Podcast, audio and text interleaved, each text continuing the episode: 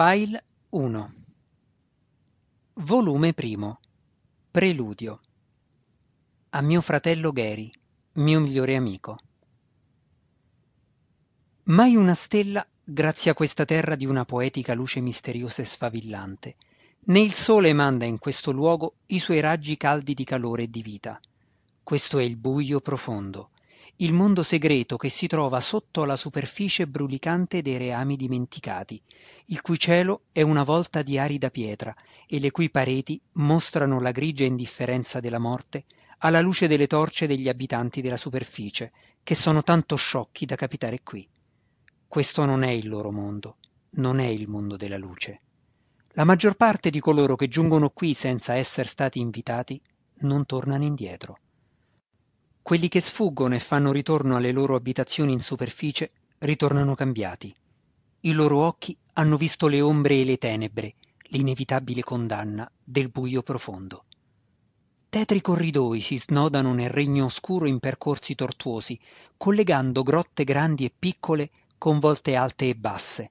Ammassi di pietra aguzza come i denti di un drago dormiente pendono silenti e minacciosi o si innalzano per bloccare la strada agli intrusi. Qui regna un silenzio profondo e colmo di presagi, la quiete strisciante di un predatore all'opera.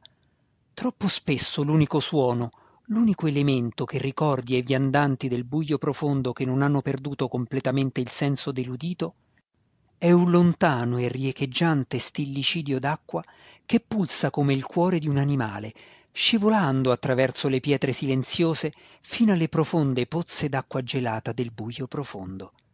Si può soltanto immaginare che cosa si trovi sotto all'immobile superficie di queste pozze nere come l'ebano, quali segreti attendano gli audaci, quali orrori aspettino gli sciocchi. Soltanto l'immaginazione può rivelarlo, finché la quiete non viene disturbata. Questo è il buio profondo.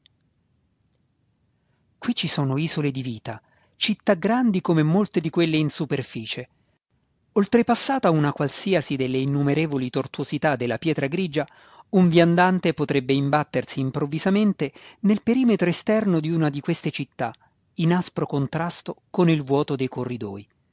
Tuttavia, questi luoghi non sono rifugi. Soltanto uno sciocco potrebbe crederlo. Sono le abitazioni delle razze più malvagie di tutti i reami, in particolare dei Duergar, dei Kuotoa e dei Drow.